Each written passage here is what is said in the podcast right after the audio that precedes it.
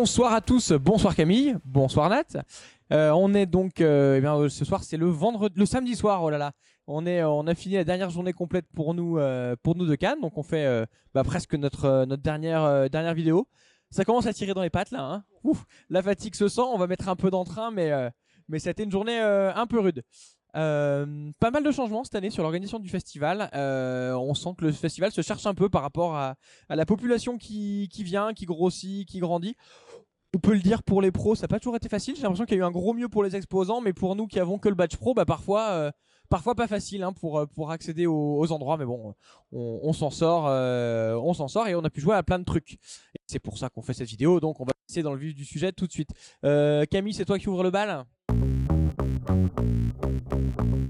Euh, moi, je vais vous parler du Monopoly. Non, je vais vous parler de euh, Diluvium. Diluvium, c'est un jeu chez Nuts euh, qui va apparaître euh, 2024, il me semble. Ça aurait dû être un Kickstarter. Finalement, il sortira directement en boutique. C'est un 4X. 4X, hein, donc on va explorer, on va combattre, on va se déplacer, on va se développer. C'est un 4X qui tient en 30 minutes. Donc c'est rapide. On a des petits bateaux, on est sur un terre un petit peu ap- apocalyptique, on va se déplacer, explorer des îles, on va récupérer des artefacts, on va placer des meeples, on va faire du combat, et, euh, et tout ça sur une dynamique assez agressive euh, et ça marche bien. Euh, ça marche bien parce que déjà c'est court et on part pas sur une partie de 4 heures. On, est dans du, on, prend plaisir sur même si c'est même, même si c'est les, actions sont rapides et, euh, et que le, jeu est, est épuré au final, euh, on prend quand même du plaisir à faire le, le, peu de choses qu'on peut faire sur le, sur les, les 30-40 minutes de jeu. Et euh, c'est plutôt bien illustré. C'est moi ça m'a plu. C'est quelque chose.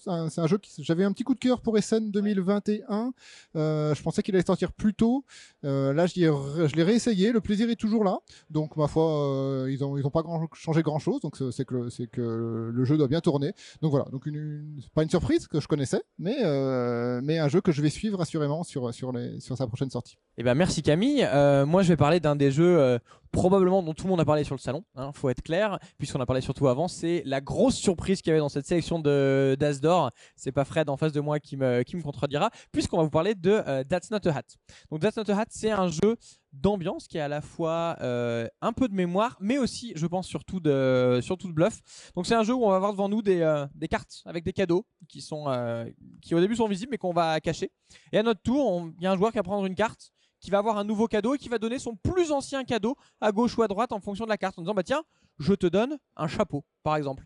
Le joueur va recevoir il va dire ok bah c'est mon plus nouveau cadeau je vais donner mon plus ancien à quelqu'un. Le plus ancien c'est euh, eh bien je vais te donner un chat par exemple. Et les cartes elles vont donc se déplacer dans un sens ou d'un autre parce que ça dépend vraiment des cartes. On choisit pas dans quel sens la carte euh, va tourner. Et au fur et à mesure à force de pouvoir bouger toutes ces cartes eh ben on saura plus qui a quoi, on saura plus qu'est-ce qu'il y a devant nous. Et donc quand on va dire bah tiens je te passe un chapeau, eh ben ça se trouve quelqu'un dira non non non, non c'est pas un chapeau que tu as, c'est le petit chat. On va retourner, on va vérifier si euh, si on avait la, bonne carte. Alors évidemment il y a euh, donc on a dit de la mémoire, mais il y a aussi beaucoup de bluff. Il va falloir essayer d'être le plus assuré possible pour que ça marche. Euh, je crois qu'on peut dire que c'est un jeu qui a beaucoup fait parler et beaucoup euh, lancé des débats assez enflammés euh, entre ces, euh, ceux qui l'ont bien défendu et ceux qui étaient un peu un peu plus dubitatifs. Il y a un peu de tout dans le dans l'équipe. Euh, faut reconnaître que ça marche très bien. On fait une partie, ça, ça marche bien. C'est vrai quand on passe sur les tables, clairement, on voit que, on voit que les gens s'amusent. Chez nous, il y a ceux qui, à l'inverse, ont trouvé que ben le défi de mémoire était peut-être un peu trop facile et qui n'ont pas eu de difficulté. À l'inverse, on en a eu qui ont complètement perdu pied sur le jeu et qui, euh, qui pas réussi à bluffer, qui ont pas réussi à avoir de la mémoire et qui sont passés complètement à côté du jeu. Moi j'ai envie de dire faut l'essayer celui-là parce qu'il y a tellement d'avis qui sont tellement euh, tellement différents que ce serait très très difficile d'avoir un avis euh, un avis tranché. Bon Nathalie, euh, on te demande pas le tien, on le on, le devine. Si tu peux le donner, allez tu le donnes. Bah, C'est surtout un jeu qui joue pas trop à 3, même, même si sur la boîte c'est écrit 3, parce qu'à 3, effectivement, on n'est pas vraiment en difficulté, on se rappelle bien.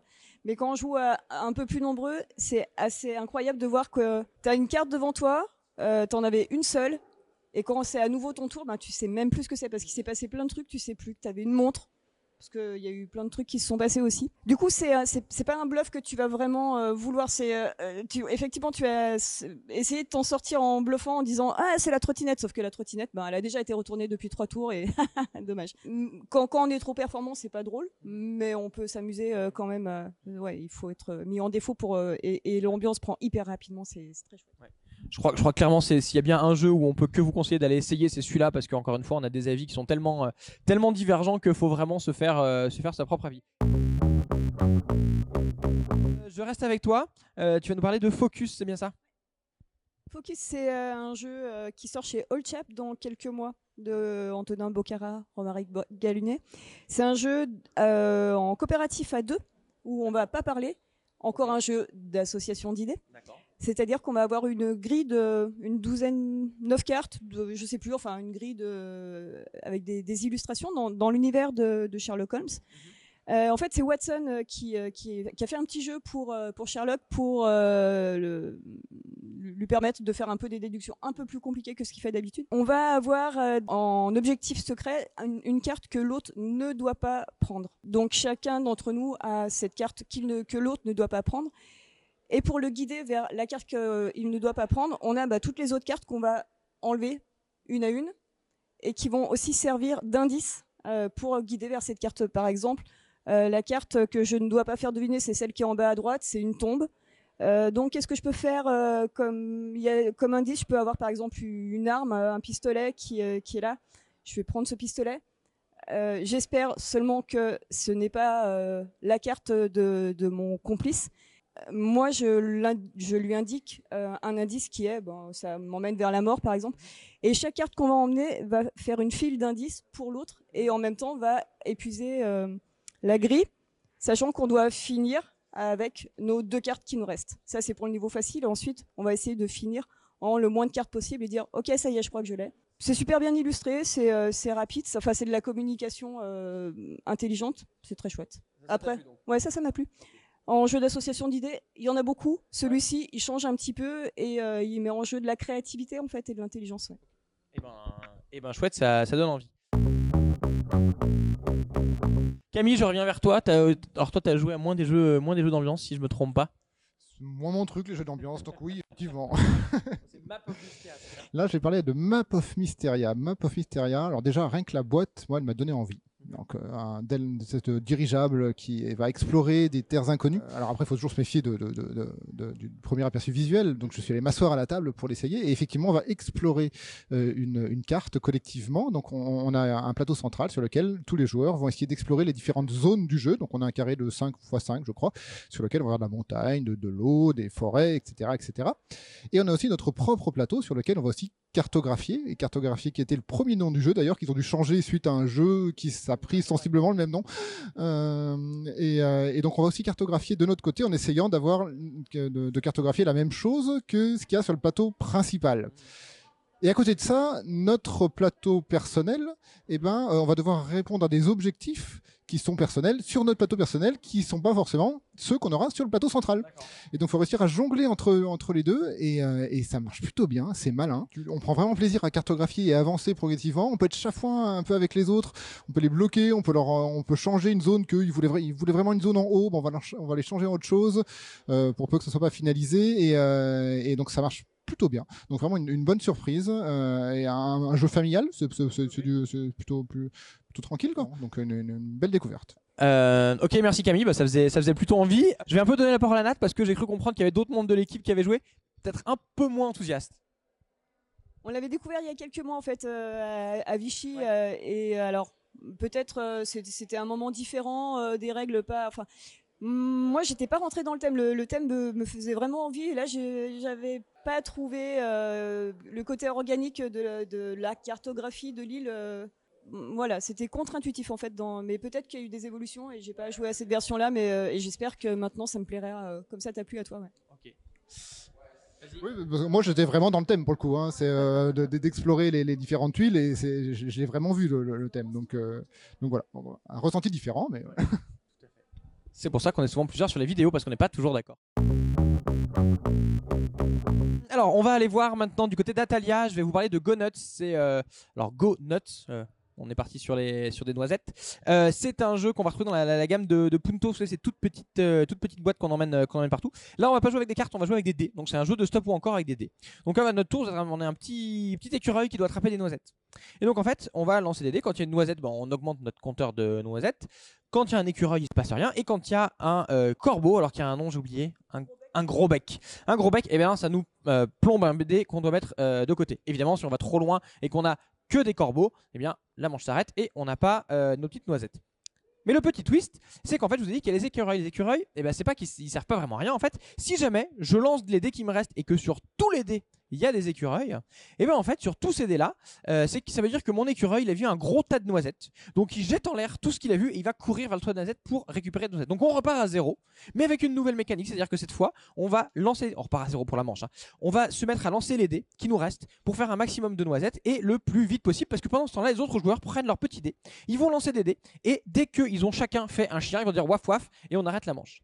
Donc en fait, il y a un côté double stop ou encore, c'est-à-dire qu'on peut se dire attends, là j'ai trop de gros becs, il faut que je m'arrête sinon je vais tout perdre ou si je continue et que j'ai que mes écureuils, ben, je vais encore pas tout perdre mais repartir à zéro. Alors des fois on est très content dans les écureuils parce qu'on n'avait rien et on va pouvoir en avoir plein et d'autres fois pas du tout.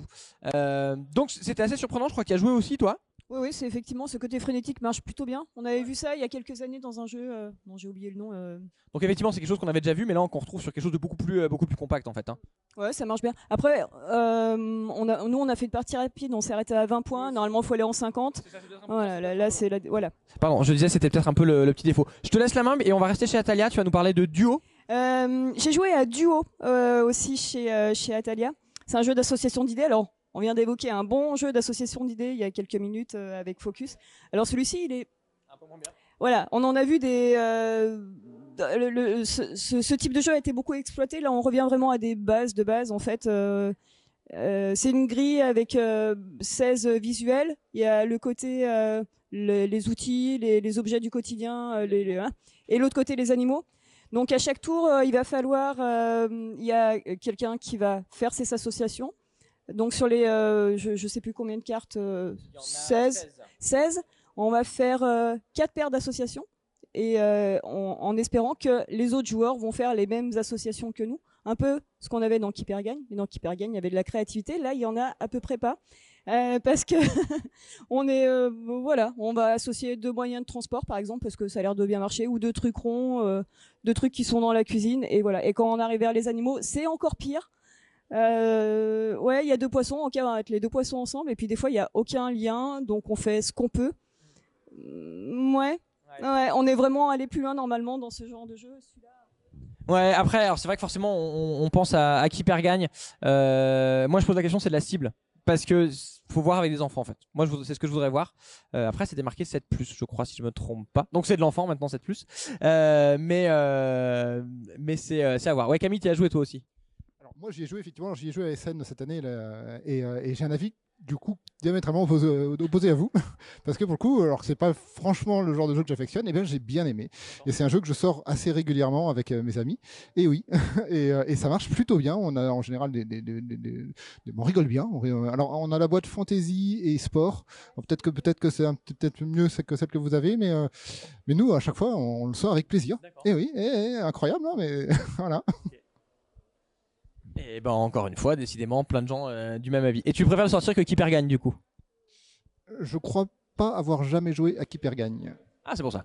Juste Camille nous disait il y a 10 minutes que les jeux d'ambiance c'était pas.